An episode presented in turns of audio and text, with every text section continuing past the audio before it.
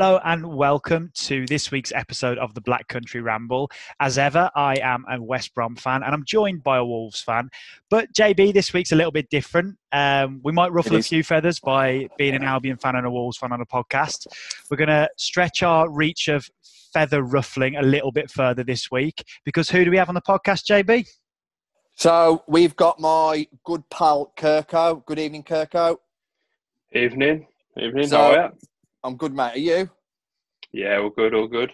Good. So the the, the, the quick story is I've known Kirko a long time. Uh, top bloke, very knowledgeable around football. Um, big Villa fan, as you'll get to know throughout the podcast.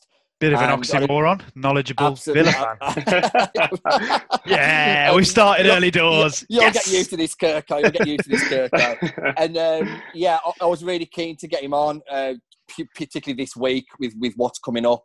Um, and he perfectly obliged. So welcome, Kirko. I hope you have a good one. yeah, no, it's Fantastic. all right. It's um, if anything unites Wolves and uh, West Brom, it's hating Villa. So glad to be here. Certainly. It's true. Definitely. It's very, very true. It's the same It's way that we, we have a, a strange affiliation with Blues. It's never that nasty until we play them because everyone hates Villa. True, true. Um, so naturally, guys, anyone listening to this podcast, uh, unless they've got tunnel vision on a huge uh, relegation six pointer uh, for Albion, anyone listening will know that Villa play Wolves this weekend, and that's why we've got Kirko on. Um, we did search high and low for a knowledgeable Villa fan, uh, but Kirko was the best we could do. There aren't many of them. Um, so we will start, Kirko, with a little bit of a rundown of how Villa's season's going, really. Give me a number out of 10. Obviously, started like a, a house on fire and it's sort of slowed down a bit. Gi- give me a rating out of 10, Kirko, for Villa's season so far. uh, I'd, I'd say a strong, a strong seven, hmm seven and a half, maybe. Uh, like you said, we started off really well. Um, you know that that result against Liverpool was was phenomenal.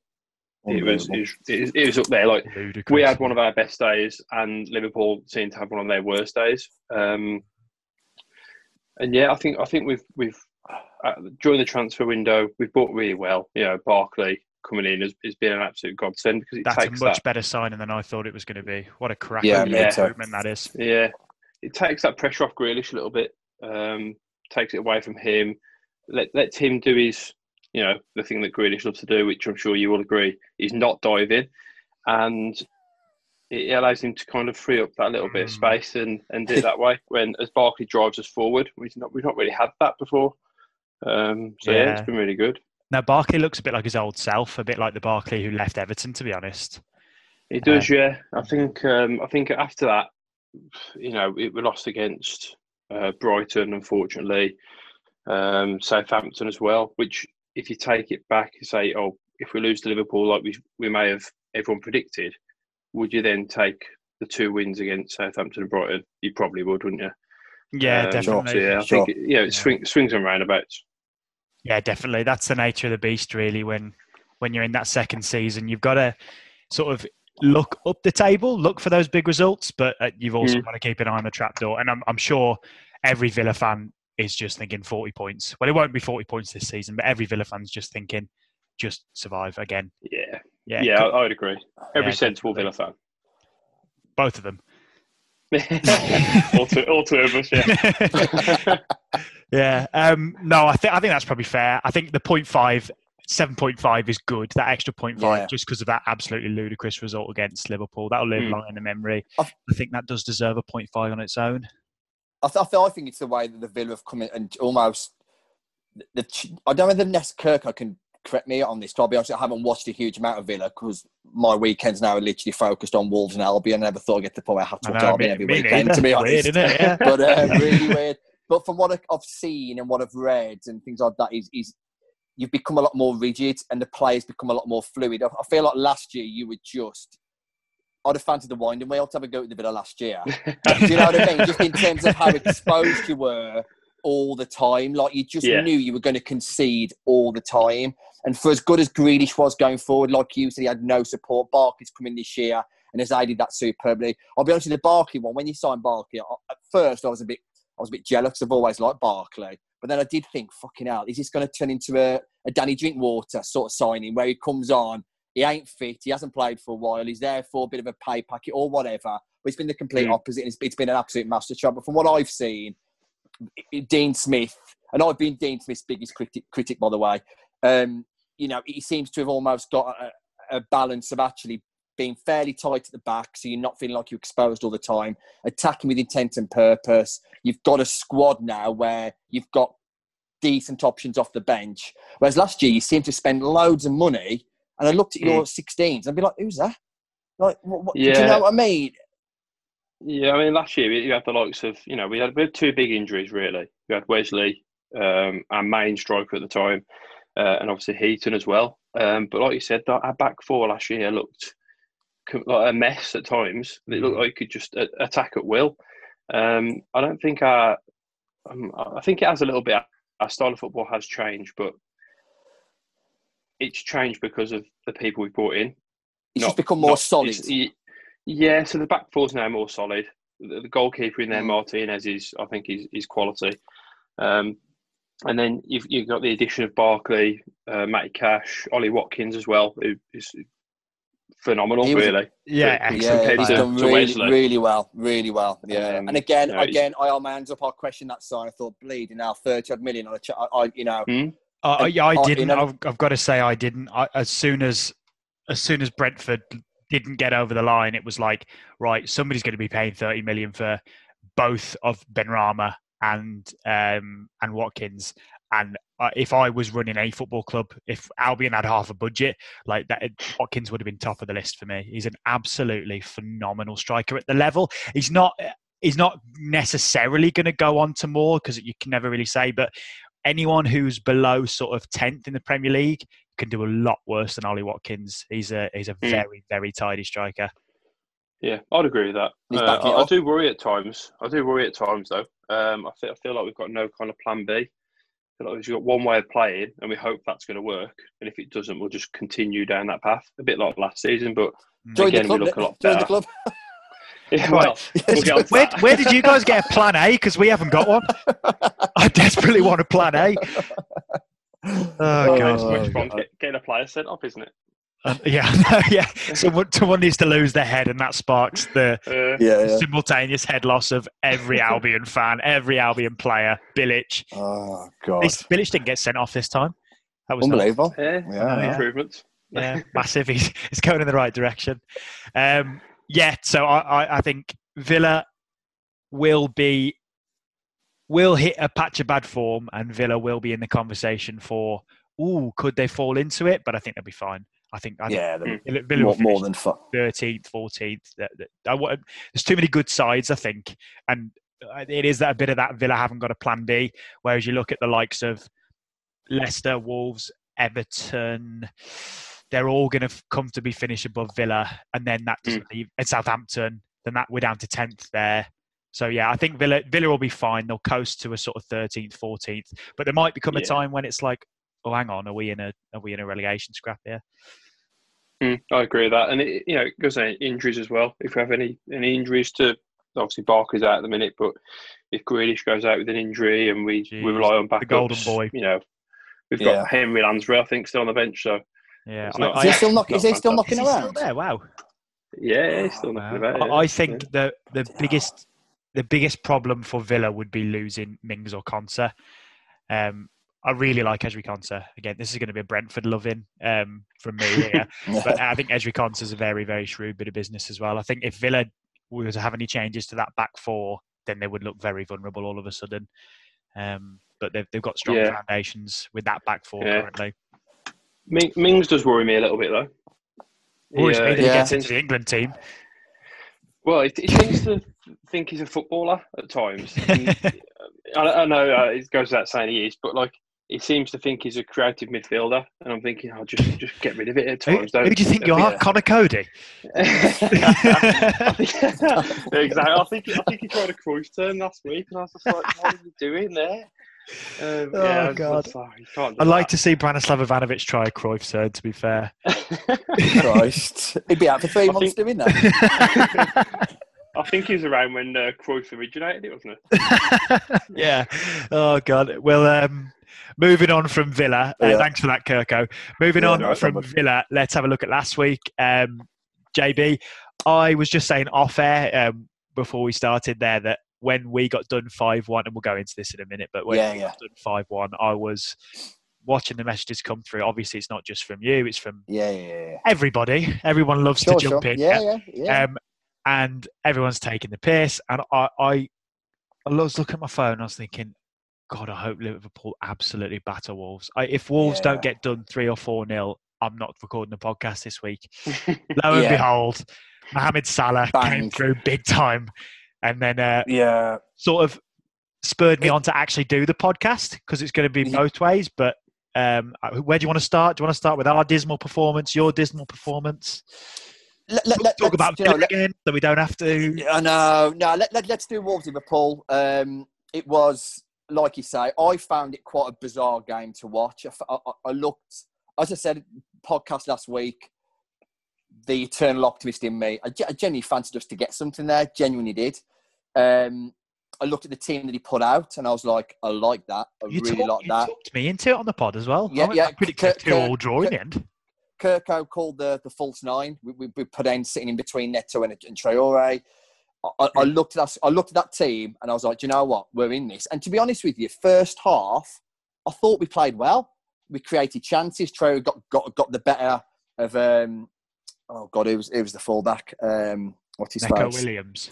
Uh, yeah, got, got the better of him a number of times. We looked comfortable. We, we had chances. And then Coady does a very uncharacteristic. I don't know if he doesn't hear the call or doesn't see Salah coming in. I'm not quite sure. Bla- Obvious mistake. We go 1 0 down. That takes the, the wind out of our sails. Um, and even at 1 0 at half time, I thought, you know what, we were the better side first half, bar none. And then lo and behold, second half, it was just I- it was just a bizarre game. Like I said, Liverpool was so clinical. That was the massive difference. They were just so so clinical. Um, I think when I saw that, was a bizarre stat. Actually, I looked and I think Wolves had five shots on target and Liverpool had six, and, and, and Liverpool scored four. Mm.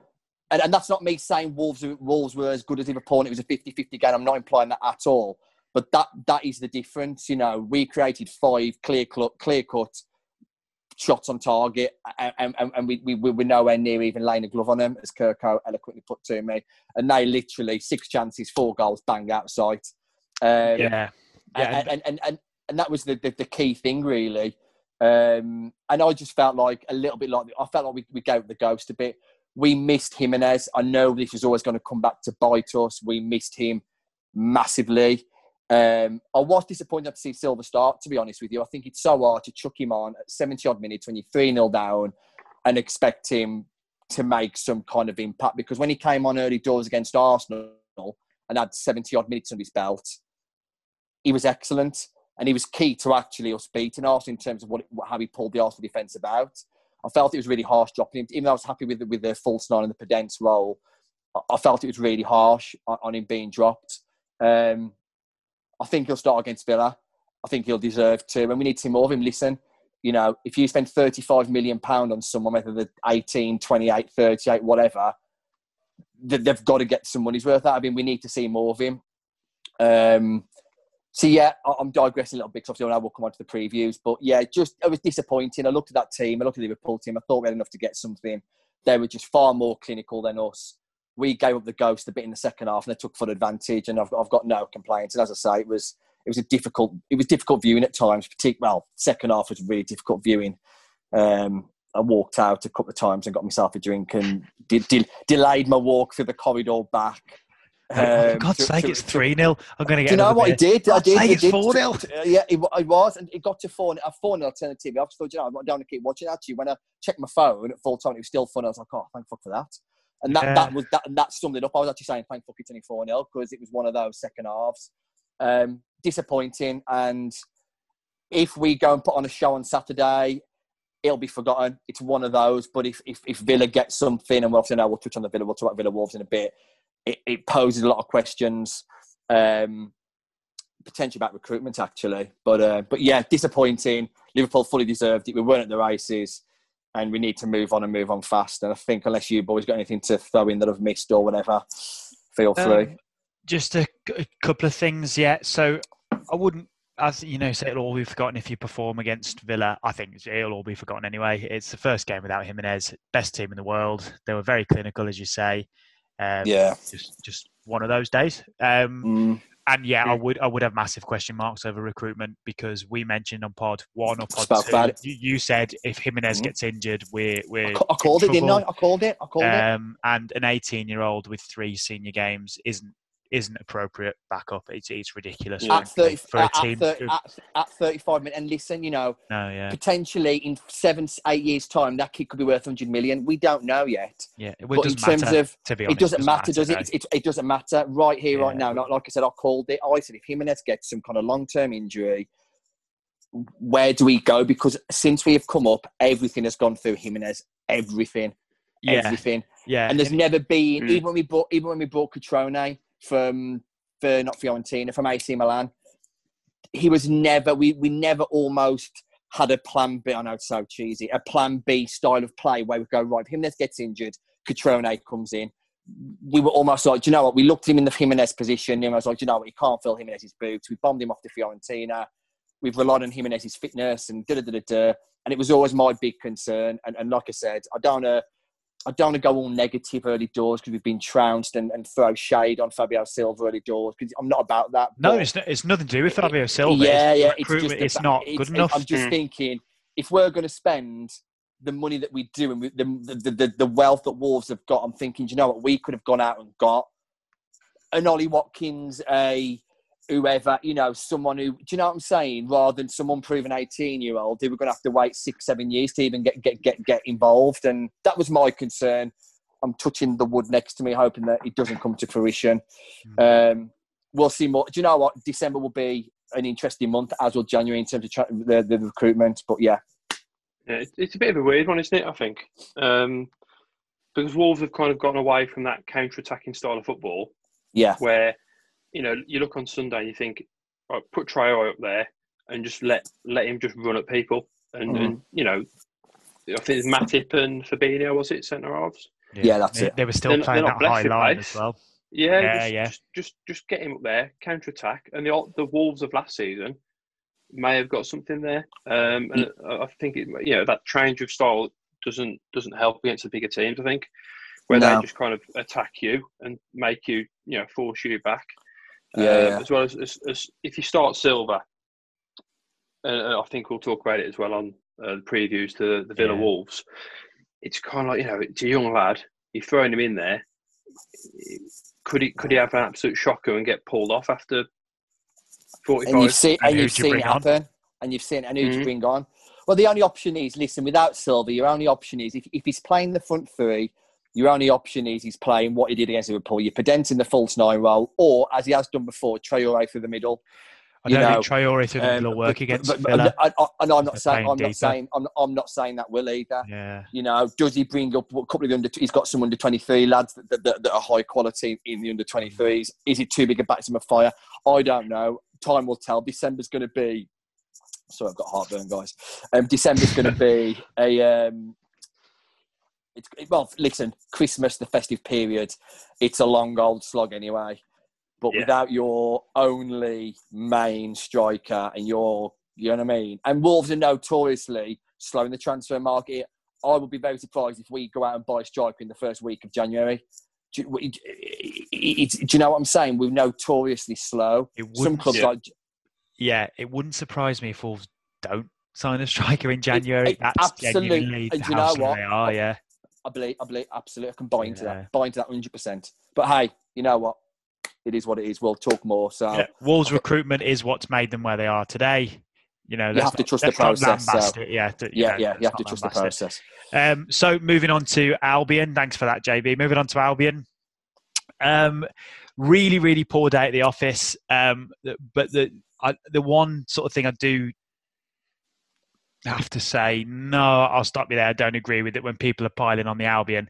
And you were very, very, very vocal about this on social media, JB. I don't know if you're after bites, um, probably were, but this this notion of oh we'd, we'd have been we'd have been battered eleven versus eleven. That's how much better Palace were, and it's like, yeah, okay, but it was when it was 11 versus 11. We were one all and we were on top of the game. And it's like, how can you how can you say we'd have been Yeah. battered 11 versus 11? We've Yeah, lost yeah. our most creative player, who incidentally will be out for when we play Villa in two weeks, which is Mhm. fortunate for Villa because Pereira is our is everything we have creatively. I think that is that is absolutely brilliant for the likes of Newcastle um, and Villa. I think is it City we play next week as well.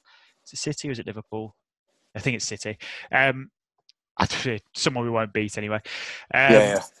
But uh, yeah, so Pereira's sending off was the pivotal moment, and I don't think it was a red card. I think he's it's it's that classic get off sort of. Like he's he's been fouled and the lads stood over him and Pereira's falling back and he's gone get off. Like you, you do it all the time in Sunday League. You do it all the time in football. It never gets punished. And like I can't believe he's been sent off for that. I don't know what you lads think. Him, Jimenez versus Leeds earlier on in the season was far, far. How Jimenez stand on the pitch, Yeah. I'll be surprised. I don't even actually, I don't think you saw I do, it or yeah, you yeah, can yeah. remember it. Like I remember Jimenez, that one. Yeah. it was a bit like, did Harry Maguire do it? yeah he, he kicked so- the issue Yeah, back try yeah, and that was a proper Yeah. kick Jimenez's was up there. Jimenez was up Mm. there, and I was actually surprised when Jimenez got away with it. The Pereira's wasn't wasn't even. If, Uh, if, it was if, if, if, nothing if Jimenez if Jimenez's was a, a nine out of ten, kick, Yeah. Pereira's was two or three, Two, if yeah, that sort yeah, of thing. I'd Do you know what I mean? Um, and it, it was the pivotal moment. Like it's all it's all well and good the, having the know, crack saying we'd have been beaten at eleven versus yeah. eleven, but we were playing well. And you've got you've got to sort of take that forty-five minutes in a vacuum because we go back a few weeks, and from when we played Fulham, which was terrible, um, we've played Man United, we've played Tottenham, we've played Sheffield United, and we've played forty-five minutes against. Um, against Palace. Palace, thank you very much. Against Palace, and we've been good for that's 90, 180, um, 270 plus 45, uh, 315 minutes there. I- I've that's good Premier League football. I know we lost two of those games and won one, but the performances have gotten a lot better.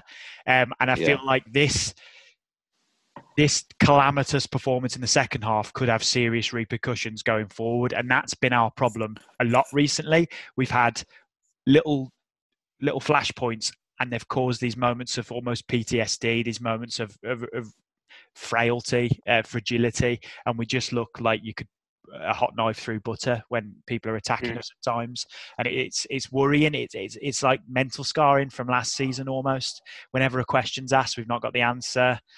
It's just a bit.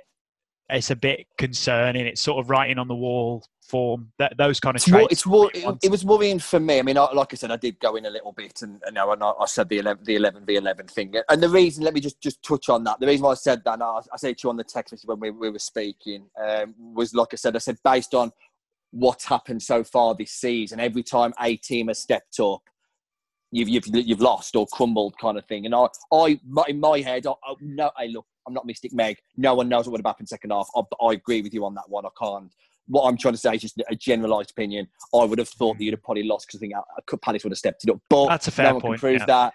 that. Do you know what I mean? Likewise, the way that Albion were on top going into the, the Pereira sending off, the argument could be 50 50. Actually, you'd have gone on and won the game. My concern, as I said to you, was obviously, yes, of course, you're down to 10 men. It's, it's crap. But actually, sometimes it's notoriously harder to play against 10 men. And actually, you know, sometimes, a lot of the time, when you've got 10 men, you almost come together a little bit more and you kind of, you know, you, you know that you might lose, but you don't want to go out in a whimper. Yeah. So the, the yeah that someone else And mentioned that was, and that was my thing. Like I, Yeah, I, to, I get to that. Yeah. crumble, to crumble, and, and and and and concede four goals in the second half, and he could and should have been more. You know, that was the worrying aspect for me. As I touched on with you on the message as well, I said to be at minus sixteen already. You know, you look obviously to be fair, there's a couple of teams I think minus 40, minus 15 as, as well. I think so it's pretty tight in terms of goals. But these kind of games, if, if you are level pegging coming towards the end of the season, these kind of games when you've been trounced five or something could come into play. And that was only my Yeah. concern, just the way Well- you just collapsed. Yeah, and, and it's yeah. interesting because we've been trounced twice, five, and we did it with ten men both times, and it was one all um, when it happened um, in both games. It was one all when it happened in both games, and um, yeah, we sort of crumbled for both games. The one thing I would say is, yes, it can be easier playing ten men, and you should band together when you get a sending off and all that stuff. But Yeah. with players like Zaha and Ebere Eze, who whose sole aim is to beat a man, isolate a man, drag people out of position, that's the best way to beat ten men, and that that's why they made us look silly. And we're playing a new system. We've got three at the back. We, I mean, as soon as that red card happened, a team like Palace are going to chew you up because they're they're all about individual brilliance. If you were playing Man City, then then you would ha- they would have to be very patient to break you down because you just go in a, in a nine man low block. If you were playing even Wolves, who haven't got that sort of that Palace style of like individual brilliance Yeah, in the centre, Wolves yeah. are, a, are an efficient unit Unit. of yeah. athletes. Yeah, Um, there are certain teams against whom it would be easier, and there Mm. are certain teams that ten men is like your last right, and I think that that Palace are one of those teams. Kirko, did you catch either of the games this weekend? The Albion or the Wolves game? Yeah, yeah. I, I made uh, I made a kind of um, thing to watch them both really because I knew I was coming on the pod, so I thought I best do my homework. Um, and yeah, I think, I think you've kind of hit Excellent. the Yeah, nail we'll on the head. I think um, I think the Albion as well. They, they remind me a lot of Villa last year. Uh, they're It's funny you say that, Their Kirk. I was thinking that on the train home from work. been- yeah, Yeah, I was. I was It- thinking the- we the- look like Villa, toothless, like last season. mm. and, I, and I think um, the recruitment has been great. Um, Mm, you know, on the budget that you've got, it's been good, but yeah. And that, that is the to- yeah, yeah. that's the caveat, but it, it, that doesn't cut it. You don't get graded on. It, it does it No. for budget or go back to Fabio Silva. Like Grady Diangana is going to be an excellent asset in a few years. Karlan Grant, we've got him on a six-year contract. Pereira, five-year contract. This is Mm. good long-term business. Is it going to keep us in the Premier League? Who knows? yeah, exactly. And I, I really like that Gallagher. I said to uh, Oh yeah. What a player. on, Sunday. I said he, he looks phenomenal, really Yeah. good. Yeah. Um, and I think he's going to, you know, he's, he's, I say he's going to win you a few games this year. His style of play, He's already his won us one, ability hasn't he? to- Yeah. yeah, Yeah. exactly. So his his style and ability will be able to kind of win you games. I just think it's, Mm. you know, if you've got uh, Kyle Where's he Bartley at the from? back, Chelsea. Chelsea. Uh, Chelsea is Uh, on Ky- loan. yeah, I uh, couldn't agree more on Kyle Bartley, and that's why Bilic was livid that Hegazi was sold. I think because Mm. uh, we we just haven't got the. It's, uh, Ivanovic is fine, but you have to play a back three to accommodate him because of his pace, and you have to play Bartley one side, and you have to play Ajayi the other side so they can cover. And you you can't afford to be accommodating a 36 year old centre back in your system just because he's experienced. And we've we've really shifted the team just so we can protect and shoehorn Branislav Ivanovic. And Yeah. I think maybe when we look back at the end of the season, we might think, why did we do that? Why why did we try so hard to get Ivanovic in at centre back um, when maybe a back four? I know Bartley's not great, but a back four of Bartley and Ajayi might have been a little bit more conventional. We might, have, I don't know. It- but since they've made this change in the system, things have results have, have took a or performances have taken a turn for the better. So I don't Mm. know. Kyle Bartley worries me, mate. Kyle Bartley keeps me up at night, Kirko. um, yeah, I would have loved to have signed Ezri Konsa last season before he went to Villa. This um, it's a proper hipster move to what it used to be. It's not so much anymore to just sign the players that Brentford are selling. Um, but I think Villa have done really well in their recruitment there. Um, obviously, they took the old manager as well, uh, and I think I would I would have yeah I would have much rather sign the likes of Ezri Konsa and Ollie Watkins. Um, but you know, on to next week, and it is another big game for the Albion. Before we review, review rather, before we preview next week's games, uh, we're going to move on to the feature that we have been rolling out recently, which is our 21st 7 combined Black Country 11. Okay, and today we're going to be looking at centre backs. In this week's episode, we will put forward both centre backs for Albion and both centre backs for Wolves. We just happen to have a glamorous assistant on hand who shall decide one of the centre backs. So he'll pick between one of the two centre back pairings. So that could be Kyle Bartley or it could be Max Kilman. And uh, Kirko will tell us who he fancies in there, and then we'll put the other centre back choice to a public vote as we've been doing the last few weeks. Um, as ever, thank you to everybody who did vote in that uh, last week, and thanks for anyone who got involved on social media. Um, it was good fun again. Um, this uh, we had um, so I'm just trying to think who we've got so far. So we've got Patricio, we've got Chris Brunt, and in at right back we've got Matt Doherty. Matt Doherty, yeah, of course. Doc, yeah, he, he beat out Craig Dawson. That was close enough. I thought it was going to be. It's close, yeah. It was I close, accidentally yeah, voted for. Matt Doherty, and I kind of thought, yeah, maybe that's right. I think it might have been what, what was Yeah, yeah. deserved. So, moving on from right backs last week, we are going to complete our back four with two centre backs. So, JB, I'm going to come to you first. Um, and for this uh, centre back choice, we are going to get Kirko to decide. Um, so, those of you listening at home, listen intently, but you're not going to have your say on this. Hold your horses for that, and you will have your say on our second of the second centre back in our centre back pairing. Okay, JB, who's your first nomination? Okay, I'll read off nice and quick. So my first centre back nomination is the one and only uh, Big Willy Boly. Um, when he came in from Porto, um, initially on loan actually, um, not many people I don't think had heard of it. Had heard of him, um, but almost immediately. To be honest with you, that first season of the Championship it was a little bit embarrassing because he, it was that easy for him. He's absolute mustard, Rolls Royce. He's he's quick, he's strong. He can play off both feet. He can play as a back four. He's obviously more comfortable on, on, on the right hand side of, of, of a back three. Um, he's just absolutely brilliant, and and I am surprised that none of the the, the the, the bigger teams have come in looking for him. I think it was midway through the championship season, or was at the end of when we got promoted? I think we signed for 15 mil or 15.1 mil. Absolute snip. Um, and yet he, he's just been exquisite for us. I, I could probably count on one hand how many bad games he's had in two and a half seasons. Um, would it be three and a half seasons now? Sorry, yeah, three and a half seasons.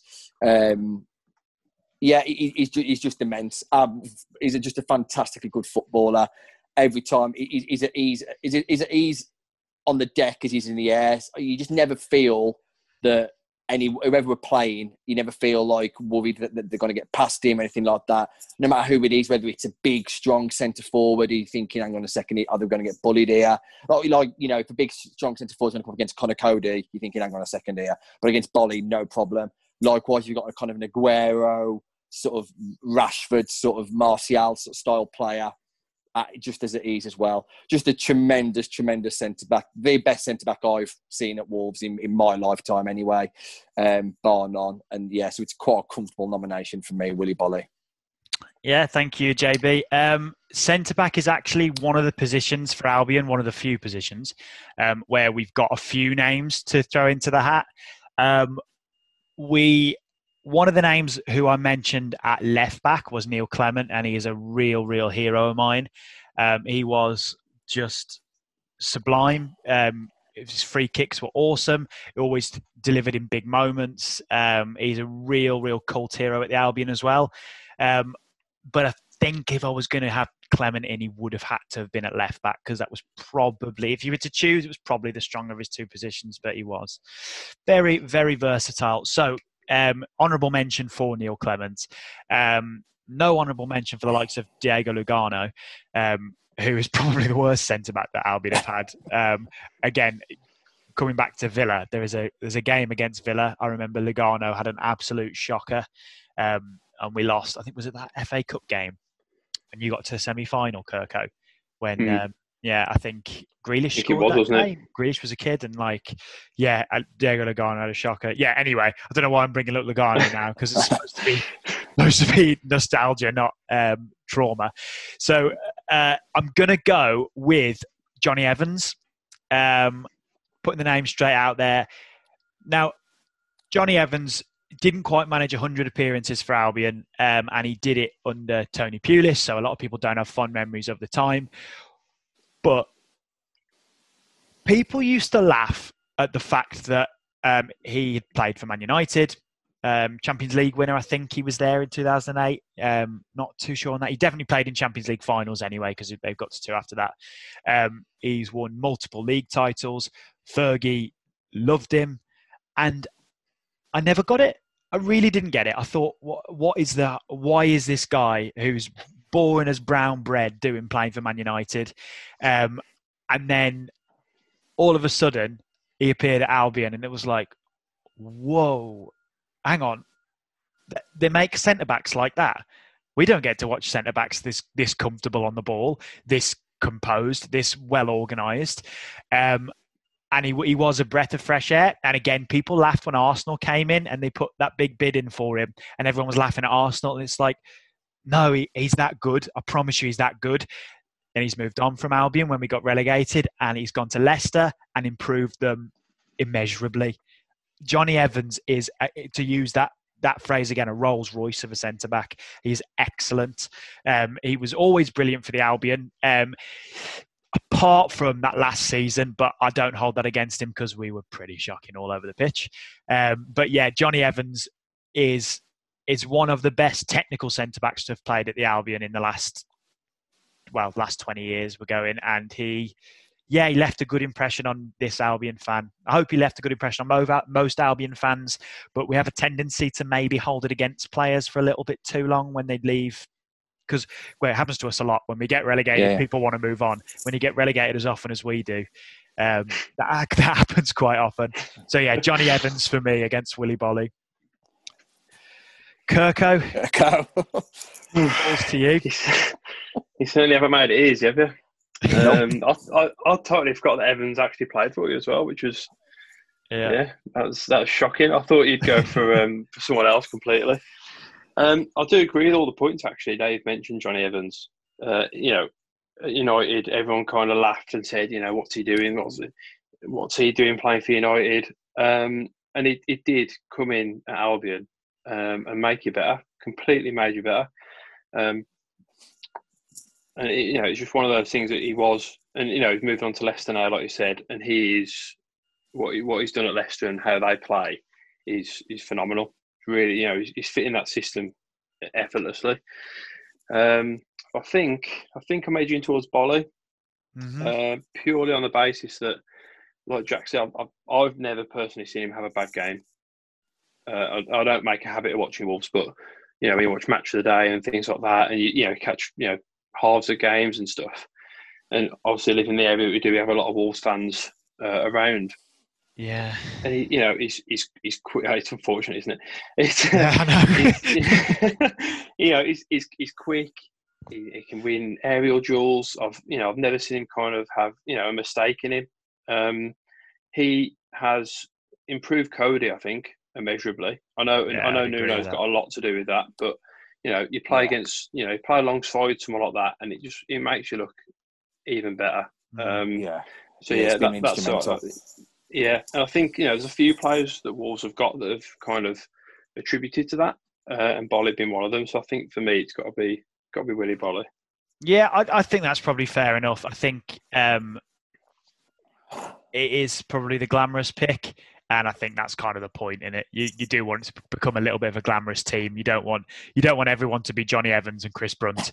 Um, otherwise, it'd be the, the 2010s Northern Ireland team. Um, but uh, yeah, I'll, I'll, concede that Willy Boly probably does get in. Good lad, just how good he is. Um, yeah, I, don't, later, I don't think. I don't think I've ever seen him have a bad game either. No, but um, I am hoping now we are going to the public vote that that the Albion fans and even some Wolves fans might might help us out in this vote. Mm. Um, now, I am going to begin. Uh, I'm going to give my centre back first, um, and it was a toss up between two. I nearly picked these two as the two centre backs, um, but in the end, I went with Jonny Evans because for his technical ability, like I said. Now, an era at the Albion was defined by the centre back pairing of Gareth McAuley and Jonas Olsson. Um, we had some great days with them two at the back. Um, think back to some of the games we won, the goals they scored, both of them, both scored big goals. Uh, Gareth McAuley would always come up with a goal. Jonas Olsson, again, I don't know. I, it's amazing how often this comes up. Uh, Jonas Olsson scored that day. We beat Wolves 5 1. Um, it, I don't know why it keeps coming. No, don't, don't know. Don't. Etched in my memory. really, really um, bizarre. Albion fans mentioning that. Yeah, it Mental. is. Yeah, mental. Yeah. I, well, to be fair, we know what it's like to get beaten five-one by Roy Hodgson now. So I, I, think my, I might have to rein that one in. Um, yeah. But yeah, Jonas Olsson loved him. He was a Viking. Everyone loved Jonas Olsson. He was a good laugh. Um, but McAuley was the class act. McAuley was the class act between the two. Um, I think most Albion fans would agree with that. He, like I said, always scored big goals. He was one of those players that made everyone else look good around him. We signed him well into his 30s from Ipswich, and he was he just took to the Premier League like a duck to water. Um, he was fantastic under a number of managers, really, really good. He was in the team when we finished eighth, which is our highest finish. He played um, consistently well when he was playing under Pulis. Um, Pulis, in fact, made him like a a clinical goal machine at times. He, he was he was just always a threat from set pieces. Um, and yeah, he, he, just left a really, really, really strong impression. Now, I do realise I am picking the 2010s Northern Ireland team for my suggestions. I don't think we've got any more after this. That's it. Um, unless I go for Chris Baird in a in a deep lying midfield position. he didn't really leave a great impression at the Albion. Um, so yeah, Gareth McAuley is my selection for those of you who'll be voting on Twitter, um, and I will be very disappointed if Gareth McAuley doesn't win. Uh, JB, hit us with your nomination. Um, yeah, nice quick fire. Like I said, quite difficult actually. I had to sort of really sort of go back and dig into the the archive of knowledge uh, of, sort of centre halves. I've had to be careful as well uh, because uh, as we pointed out a couple of podcasts ago, we can only pick three players in the current squad. Um, otherwise, the way that Coady has been up and coming in, in, in his sort of defensive roles under Nuno, he, he, would have would have been in there. But obviously, I've, I've had to think about the rest. There's the There's a very modern flavour to the team already because oh, of absolutely. how good this current eleven is. Yeah, and it, and it and it would have been so anyway. So and it might be slightly controversial to some Wolves fans because of things that in later life have, have been said and gone on. But I'm going to go back and I'm I'm, I'm putting forward Joleon Lescott. Um, Gas. He, he, Not a popular yeah, choice for these two West Midlands fans. Absolutely. I'm totally going on his time at Wolves because he came through our ranks and I'll be honest with you, different era, different type of football. But I would argue he was probably as good, if not better, than Boly. He was he was that good. Um, cultured, both footed, great in the air. Just, just let me clarify for the soundbite. That's yeah. and Lescott. Uh, at Wolves, absolutely. Before your time, Kevin, you were a young boy no, when I, he came. When, when no, he, when cards on the table. Cards on the table. He was excellent at Albion. He, he, he was, was, absolutely class when yeah, he came to the yeah. Albion. Yeah, he, and he was outstanding. Listen, he was unbelievable. A bit like how Boly took the piss in that championship winning season when he first came. Lescott, when he first came onto the scene, everything was just too easy for him. Um, it, he made his way through the English rank, in, through the England ranks. He was instrumental in us getting promoted. When we went, when we sorry, when we went down um, in that really poor season, he stood out like a sore thumb. He was that good.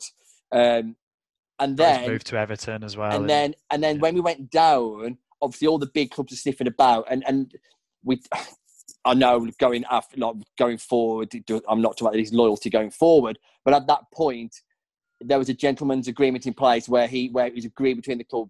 The Wolves needed the money, and they and Lescott said, "Look, I will stay this season to try and get us back up promoted. If we go up, I'll stay on. But if we if we don't get promoted, I would like to go on. And we we couldn't begrudge him that, and he stayed that that, that first season. We got relegated.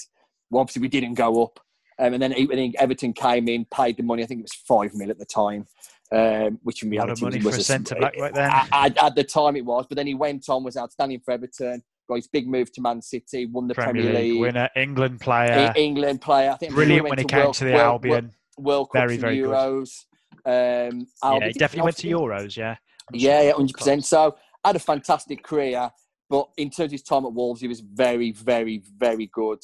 Mm. Um, up there with Conor Boly, Dean Richards, um, that sort that that that sort of thing. Um, yeah, really, really, really good player.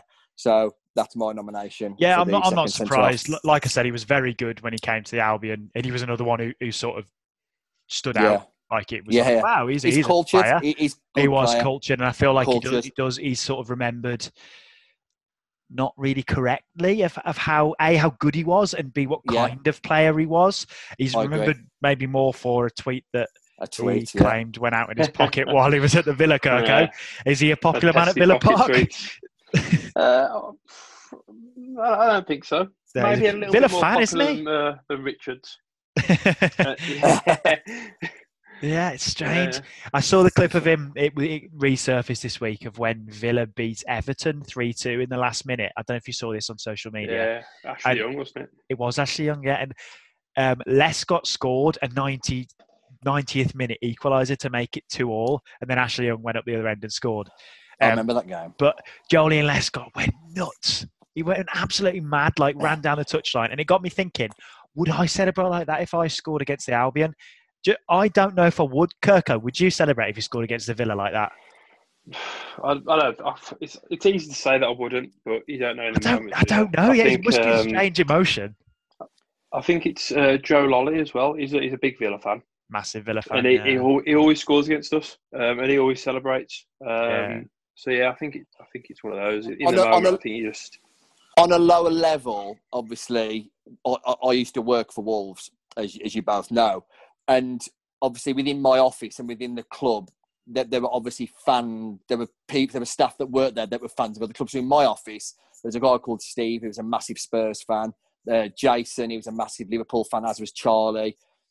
And obviously, when we got promoted, we were then playing those teams. And I remember saying, to, and, and in the end, obviously, Steve and Charlie, and I know they still support Liverpool, but while at Wolves, when we played those teams, they wanted Wolves to win and and I, and I was like, and obviously I never wanted to because I was a Wolves fan working for Wolves, and I always thought, I wondered if I worked for the Villa or the Albion, I'd feel when when we yeah. were playing Wolves, because obviously we needed we wanted Wolves to win no matter who, because obviously you know we needed to stay up in the, the time that I worked at Wolves between 07 and yeah. 2012 was obviously dog dogs fight every year. Yeah. So so that's the reason why Steve and Jay, Jason and Charlie and those boys wanted us to beat Spurs Liverpool because our job's on the line, sort of thing. And naturally, when you work for a club, you naturally become a fan, you get to know the players and all that sort of stuff. But I always mm. thought, because I never experienced that because I'm a Wolves fan working for Wolves. Yeah, I yeah, thought, yeah. If, I, if I work for the Albion and I work, well, we work for the Villa and, and we, were playing, and we were playing Wolves, like, how would I be able to celebrate a goal well, against the Wolves? if you, if you were the big number nine, Jack, and you scored the goal against Wolves, I think I you're celebrating. Right, right now, I, don't think I could. That's uh, maybe. I, I, don't know. I'm on you under the lights. You're playing for, I don't know, playing for Palace. You got your big money move to Palace, living in a penthouse suite in South London. The goals are flowing. You get a goal against Wolves. It's a big goal fair, as well. 90, fair, 90, 91st minute. It's a big goal there are some fucking dickheads in the South Bank. I probably won't give it up, to be fair. Jamie Vardy style. I probably, won't, I probably won't give it to and some of them are some dickheads in the South Bank. I probably won't give it them to be fair for the jokes. Yeah, I, th- I think yeah, I think everybody probably wouldn't be able to resist celebrating if they scored yeah, at their home course, ground. Of course, um, yeah, yeah. So, moving on to yeah, uh, the focus of this week, um, yeah. we have a very big West Midlands clash to, um, well, I'll say very big, big enough big enough. Not massive for either team because they're both sitting in mid-table, but big enough for us. Um, feels pretty big. Um, feels massive. First, yeah, uh, but there's also a big game um, on the other half of the Black Country. Albion uh-huh. playing Newcastle. With, um, oh, before I get onto this, I have to shout out really, really good mate of mine, he, uh, Brad from he's from Newcastle. I met him at uni in Liverpool, and I never sent this podcast to, to Brad never even mentioned it because he's a Newcastle fan. Why would I? Every week he texts me and he says, "Oh, love the podcast, mate. Love the podcast. Keep oh, the podcast up."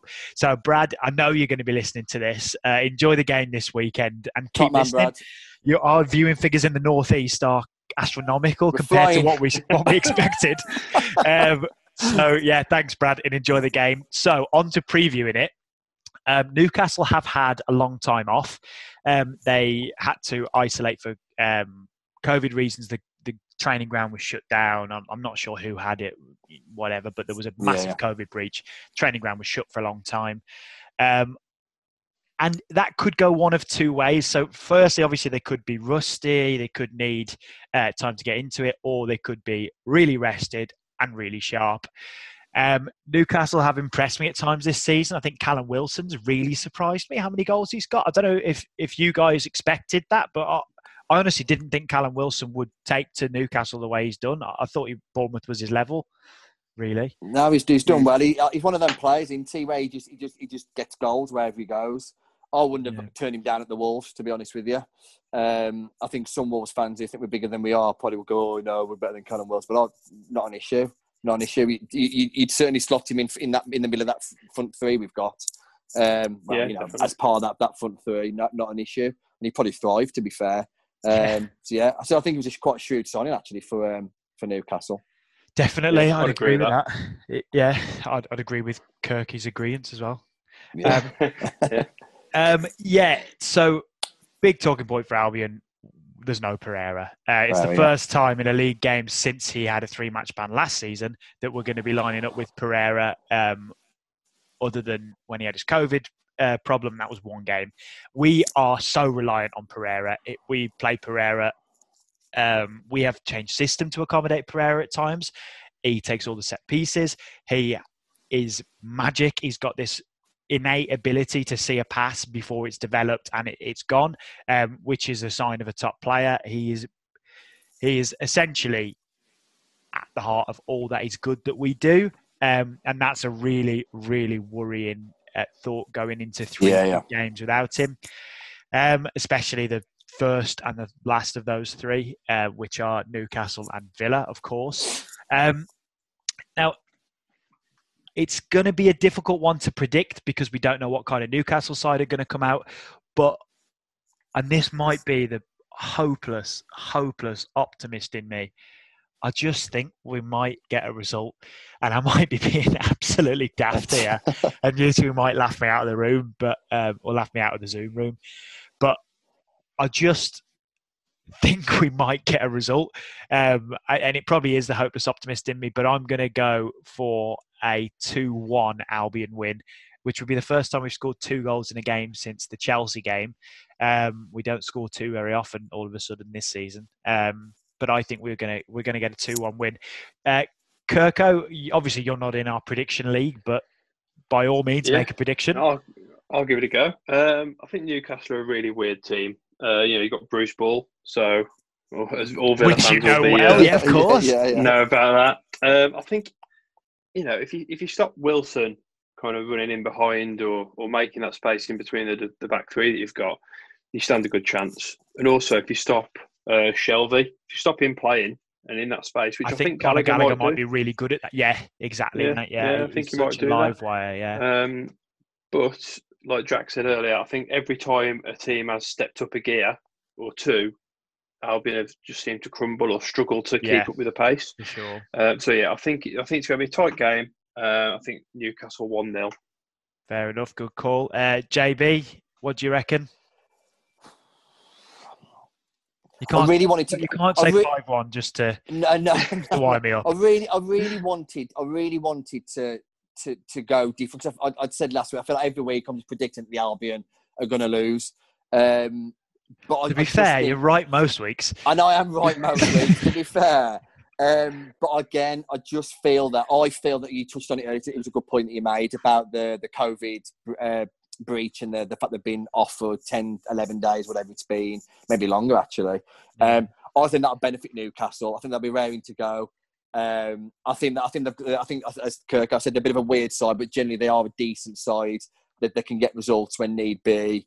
Um, Shelvey and Wilson are, are good players. I think Bruce has got them playing playing good stuff. Um, yeah, I, I think I just have a bit too much for you. I'm going. I'm going to go two two 0 Newcastle. Right, so there we have it. Um, no, no, no need to apologise. We are pretty bad, um, but like I said, the the eternal optimist in me can't bring in a game like Newcastle at home. I can't, I can't be You've, you've got you've got to go for it, in you. Yeah, you've got. yeah, to go exactly. So now let's get into the meat and drink of the podcast. Essentially, why we've got a Villa fan on. Um, I'm just going to set the scene here. So I yesterday I had my driving theory test, uh, which is very late. Should have done that years ago. Uh, I had a driving theory test, um, and I passed it. Really happy. Good everything. lad. Yeah, Congratulations. yeah, good, good, good. Congrats, congrats. Yep, and I work just outside Wolverhampton, so I did it in in town. I did it in Wolverhampton.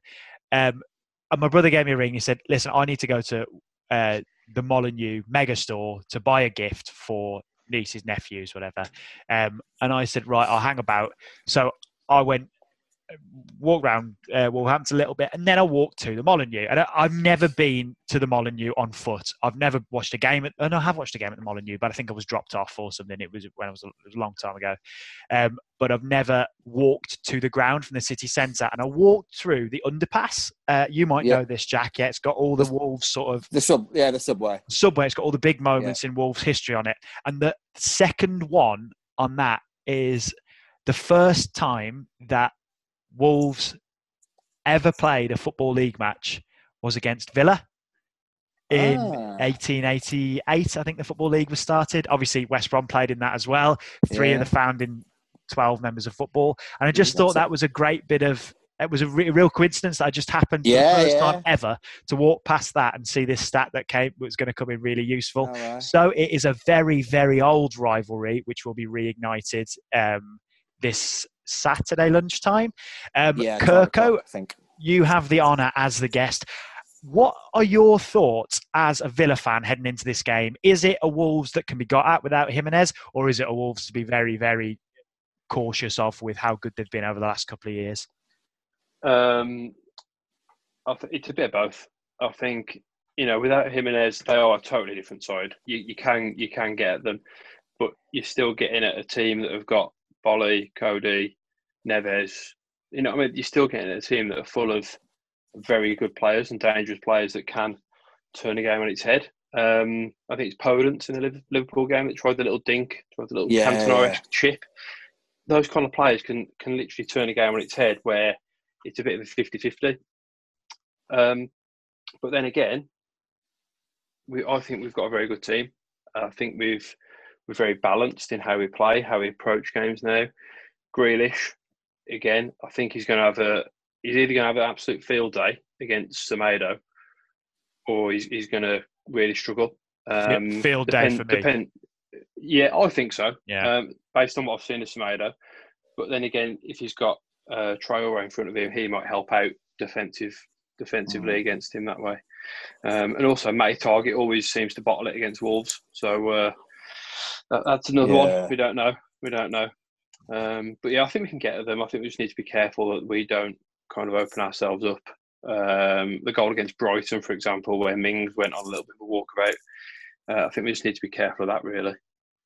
Yeah, for Yeah. sure. I, I think um, I think it really could go either way. JB, what what do you think as a Wolves fan heading into it? It's not the same as it would have been last season, where Wolves were going in massive, massive favourites. I still No, have no. favourites personally, um, Yeah, but it's Yeah, th- not. I- it's not what I- it was last year. yeah. I think I think we're marginal favourites. I think you know, it, it, Kirko.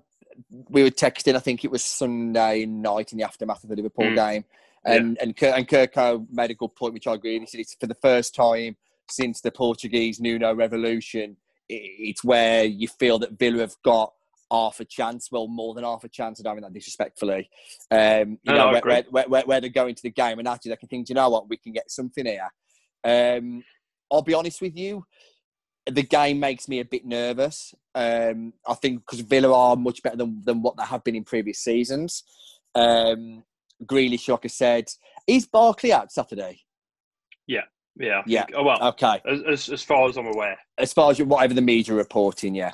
Yeah, you know, yeah. but look, Grealish is a player. I, I've I've three sixty on on that this kid, and I've been I've made public apologies on this. 'cause I've, I've, I've made it pretty clear in the past that I haven't been his biggest fan, but the, but the boy's a the boy's a player, um, and and when, and when he's got the ball at his feet. You know, he will worry anybody, anybody, and I mean that in world football. He'd worry anybody in world football. He's that good. Um, so there's always that danger as a team, I don't fear Villa. I just fear I fear the occasion a little bit. Um, but I'm going to fit that on its head. Whenever Wolves have had a really bad result, a really negative result, a trouncing something like that, we have always come back the next week and, we, and we've done the job. Always, always, Mm. and that and that's my sort of my um, what I'm cling, not clinging on to. That, that's what I'm, I'm putting, pinning my hopes on a little bit in terms of that we will respond. I do trust Nuno. I trust in the process. I trust that he will look at the report game and not make those same mistakes again. The, the thing is, look, Villa are a different animal. Um, are Villa better than Palace? Are Villa better than Southampton? The teams we, we've picked up points against this season. Um, I don't know. I, I, do you know? I, I think they're kind of that sort of style team. Um, I think it could go either way. I really do. I think it'd be a great game. I think it'd be a really good game. I think the big thing for Wolves, and obviously quite an obvious thing to say, is because of the Jimenez injury, and we don't know what Nuno's thinking in terms of Fabio Silva. It will be really interesting to see how he sets up, whether he goes, whether he, you know, is he going to stick with this back four? Is he going to go back, go back to three at the back, and, and, and almost like a three-five-two? Is he going to go a three-four-three? Will he stick at the back four? We really don't know at the moment. Um, I personally he'll stick the, with the back four. I think I think he'll stick at the back four because I think Marçal's come in and he's been excellent. Um, I think he trusts Semedo. I think Semedo's had good games and bad games. I think I think that's going to be a, a time thing with him.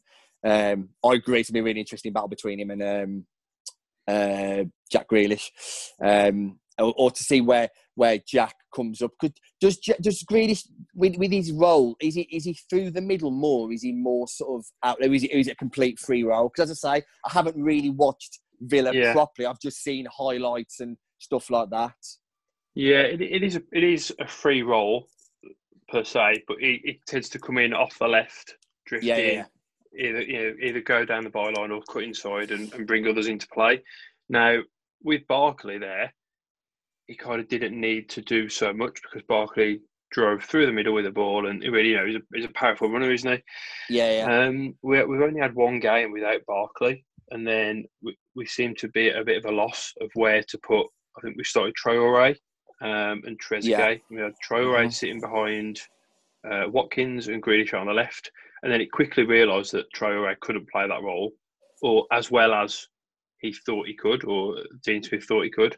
Yeah. Um, and Grealish came in the middle, and Traore went out on the left, and him and yeah. Trezeguet swapped over and stuff. So I think it's I think it's going to be really difficult to say where he plays. I think he's effective yeah. in both areas. Um, Definitely.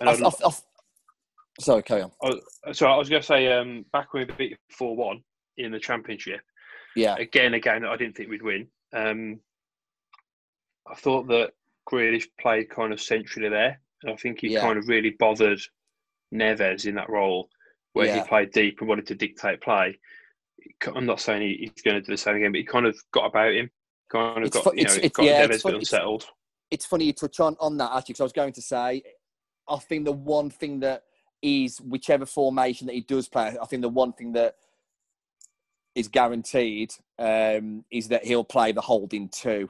Um, and and and I, I don't I don't think Neves will start. I think he'll go with Moutinho and Dendoncker. Um, purely because Moutinho he, he's mustard and he's, he's, he's, he's, he, he gets about. He's got that game management, and I think he will be so important on Saturday and then Donkey mm. through his legs because he doesn't stop running. And I think I think the, the role of Moutinho and Neves in sort of combating Grealish is going to be a real sort of um, game changer. In essence, if, if those two can stifle Grealish, there's going to be goals in the game. If, if, if this game finishes nil nil, I'll be absolutely stunned, right? Yeah, um, yeah, yeah. Be, there'll be goals in the game from both. I think, I think Villa can attack and be confident that they they will have chances. Likewise with Wolves, but I think if Neves, sorry, if Moutinho and Dendoncker, that's my assumption that them two will play, get a stranglehold of that midfield and are able to stifle Grealish at all to stop him doing what he does best, which is which is everything goes through Grealish sort of thing. If if, they, if, those, if those two can stifle him a little bit and do what they do best, I think it changes the complexity of the game a little bit. But that's easier said than done because every team in the Premier League will have that exact same team talk. If you stop yeah. Jack Grealish, then you've got it. Do you know what I mean? So it's not just Wolves doing it; it's every team. But I, yeah. but I believe the Moutinho Dendoncker two um, will will will be really really important. I'm really I think it's going to be a cracking game. Um, I think I think it's going to make really attractive viewing for the neutral. Um, yeah, I, I, I, so yeah, I, think I think it can go either way, and that that's why I'm gonna I'm gonna sit on the fence. I'm going to sit on the fence. Fantastic. Um, can I'm not going to let you sit on the fence, JB. Okay. Um, you'll get splinters doing that. Uh, Kirko, I'll come to you first. Score prediction. What do you reckon? Uh, so I think opposite. I think it's going to be quite a cagey game. Me too, Kirko. You know, we'll, Me we'll, too. We'll feel we'll feel each other out, and then you know I think there'll be chances, but I think it'll be kind of really half chances with the uh, improvements we've made, and also obviously, yeah, you got Patricio in goal and, and everyone that Wolves have got as well. I'm I'm going to edge towards Villa. Obviously, I think we've got a real chance, and I think it'll be either one 0 or two one to Villa. Hmm. Interesting. Um, JB, I'm just going to quickly throw a prediction in. Uh, I think it'll be nil nil. no, Um, stick a five, stick a five on that, mate. Stick a five. yeah, I think that. it'll be nil nil. I, I Stick a five on that. kind of agree with Kirko. I think it will be tentative. Yeah. Um, Obviously, When maybe I say it'll be a maybe the bet to- is Sorry, maybe- mate. Sorry. no, maybe the bet is nil nil at half time, um, and then Wolves to win full time because that's what they love to do. But I, uh, yeah, Yeah. for whatever reason, with the way that Wolves are defensively, and they are quite a defensive outfit, very efficient Mm. outfit, and the way that Villa have been over the last six months, um, very, very organised, um, very compact. I think it might, I might, it might be a tight one, and I'm going to go for nil nil. JB score prediction. Um, yeah. One all.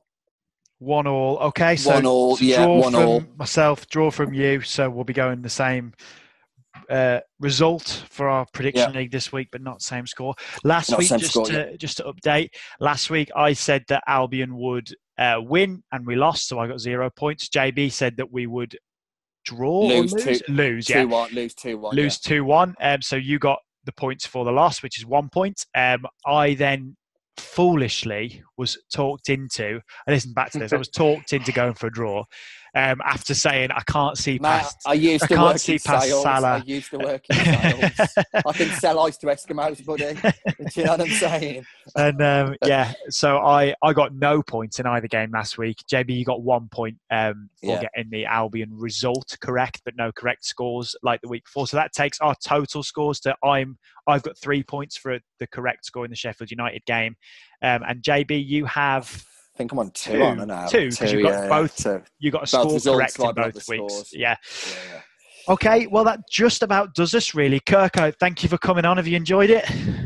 It's been a pleasure, mate. Yeah, Absolute yeah, it's pleasure. been a Thank pleasure you for to have you on. Um, Albion Cheers, do play uh, Villa in a few weeks, Kirko. So if uh, you are around and you fancy another Jumping ramble, on. yeah, you can jump on with us Yeah, again. You're welcome to. Definitely, Fantastic. definitely. JB, um, thanks as always. It's been a pleasure. and to you. anybody listening, um, if you've got this far, thank you as always. Um, if you are listening on um, maybe Apple Podcasts or Spotify or whatever, particularly Apple Podcasts, if you wouldn't mind giving us a rating, and it can be an honest rating. If you think this is the worst podcast in the world, give us a rating of one. Uh, but if you are enjoying it, uh, give us a rating, please. Give us um, as many five star ratings as um, you can if people f- are enjoying feed, it. Feed, feedback is always Feedback, appreciated. massive, We, yeah, know, we, we just want to just learn and, and, and kick on, really. So. Absolutely, yeah. We're always we're always in the market for feedback. Always in the markets for um, just general chit chat. You know, Yeah, it, yeah. we know it's pretty niche, um, but we like we like to engage with people on social media, get people talking. So that's that's kind of what we're all about. Anything to add, JB, before we sign off? No, just um, it's going to be a good weekend of football. Um, I'll be on the golf. I think I'll be on the golf course when the- Villa on the golf play course, sorry. Wolves. Yeah, um, Yeah, no, Yeah, I'm, I'm I- I tried to get a round in before Albion lose to Newcastle. Oh yeah, yeah. yeah. um, but I'll I don't know what I'll do. I'll definitely uh, I definitely want to watch that game, but it's a big no-no to use your phone on the golf course. So I'll have to catch up later. Um, Yep. But as again, as always, guys, again, thank you for listening, um, and we'll we'll see you next week um, for episode eight next week of the Black Country Ramble. I think this is Seven. episode seven. Next week's episode seven. Yeah, I think so. who knows anymore? Thank you, guys. See you next week. Cheers, guys.